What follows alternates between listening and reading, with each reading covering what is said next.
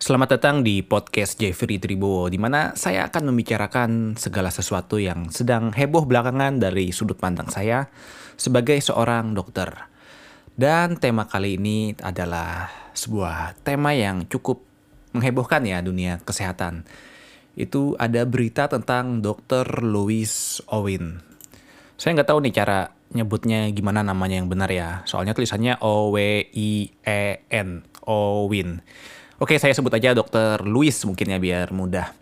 Jadi gini kan banyak dia tuh mengucapkan statement-statement yang cukup berbeda dari keyakinan para dokter. Seperti dia bilang, uh, kalau nggak salah ya saya nonton di Hotman Paris Show, dia bilang nggak percaya dengan COVID, kemudian penyebab meninggalnya itu karena interaksi obat-obatan, bukan dari virusnya itu sendiri.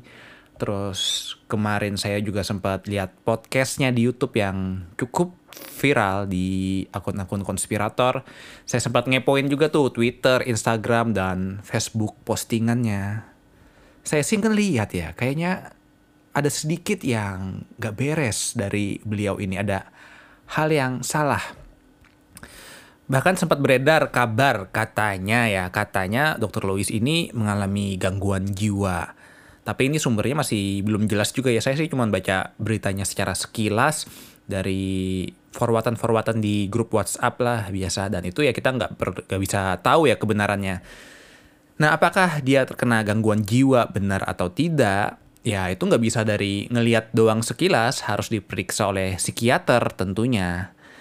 Tapi ya kalau saya lihat ya intinya ada sesuatu yang agak aneh gitu saya ngelihat dia sama kayak saya ngelihat Aldi Taher, Rangga Sasana Sunda Empire, ya sama. Saya ngeliat agak ada yang aneh aja gitu.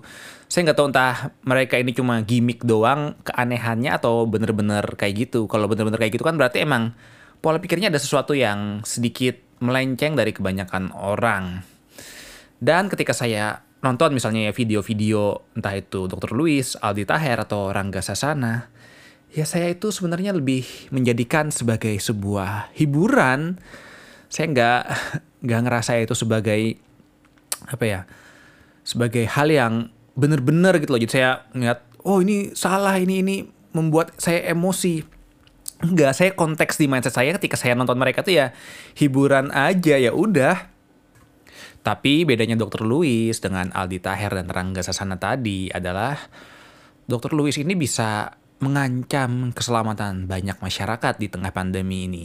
Beda dengan Rangga Sasana dan Aldi Taher, dia mau ngomong ngalor ngidul juga ya nggak membahayakan keselamatan orang banyak dan ya orang nggak ada yang percaya, nggak ada kan orang yang nganggap itu apa Bandung PBB NATO yang ABC segala macam nggak ada yang percaya kan itu kan cuma di pikiran dia sendiri aja dan orang juga udah tahu ada yang aneh dengan ucapan-ucapannya. Nah, Dr. Louis ini anehnya tuh ada sekelompok orang konspirator yang percaya mentah-mentah dengan beliau. Nah itu yang bisa mengakibatkan bahaya. Akhirnya orang menjadikan pembenaran. Ini loh kata dokter Louis, COVID aja nggak berbahaya. Yang bikin mati itu obat-obatannya loh. Berarti kita harus hati-hati, nggak minum obat segala macam ini itu ini itu. Nah ini yang cukup berbahaya sebenarnya.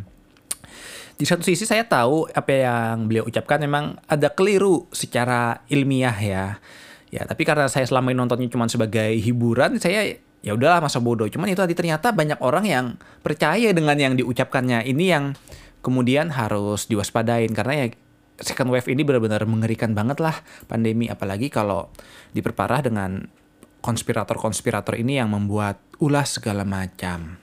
Kabar terakhir yang saya baca sih katanya Dr. Louis ini udah ditahan tapi kemudian bebas bersyarat.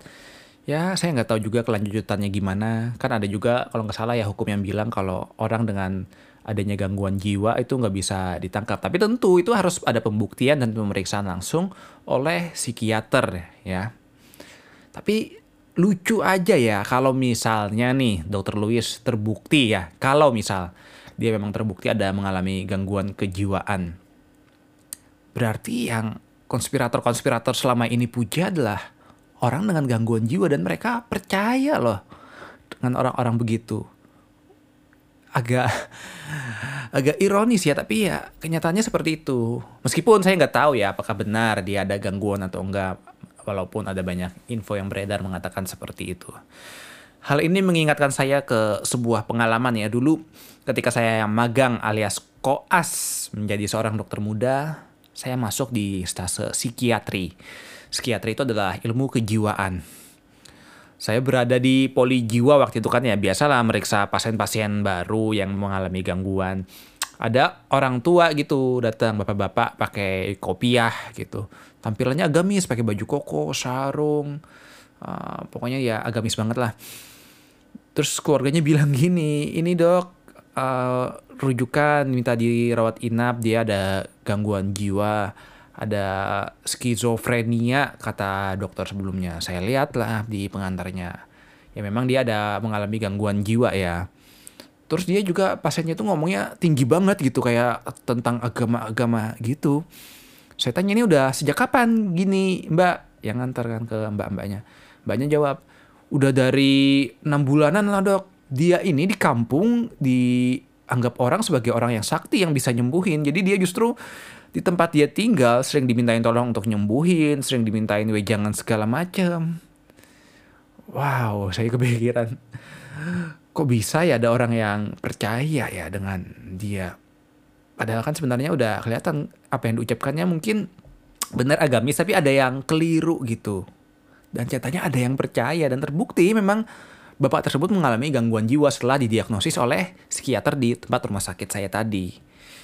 Jadi kejadian dokter Louis ini ya saya lihat bukan sesuatu yang baru sebenarnya karena saya pernah ngeliat juga. Kalau memang benar ya, kalau memang benar dia mengalami gangguan jiwa. Intinya sih ya harapan saya buat teman-teman bijak-bijak lah dalam menerima informasi Tentu saya yakin teman-teman kalau dapat info yang sering kita terima yang COVID berbahaya, rumah sakit penuh segala macam, mungkin teman-teman udah sering banget ya. Makanya ketika ada info yang sedikit berbeda itu kayak yang oh COVID nggak berbahaya, ini yang meninggal bukan karena COVID karena interaksi obat segala macam, asidosis laktat. Itu kan kesannya seru ya karena sesuatu insight yang baru. Tapi ya kalau itu nggak benar jangan juga dipercayain. Coba deh cari informasi dulu. Mungkin kalian bisa follow IG-nya dokter-dokter yang terpercaya karena sekarang ini kan banyak tuh dokter-dokter yang main Instagram, TikTok, Twitter, Facebook dan lain-lain. Nah, cari informasinya usahakan dari sana yang paling mudah. Karena saya yakin kan mungkin kita sulit ya kalau cari informasi harus baca artikel ilmiah terbaru yang berbahasa Inggris. Nah, teman-teman bisa mengambil sari-sarinya aja dari dokter-dokter tadi. Sekian dulu podcast kali ini. Terima kasih sudah mendengarkan. Kita sampai jumpa di episode selanjutnya.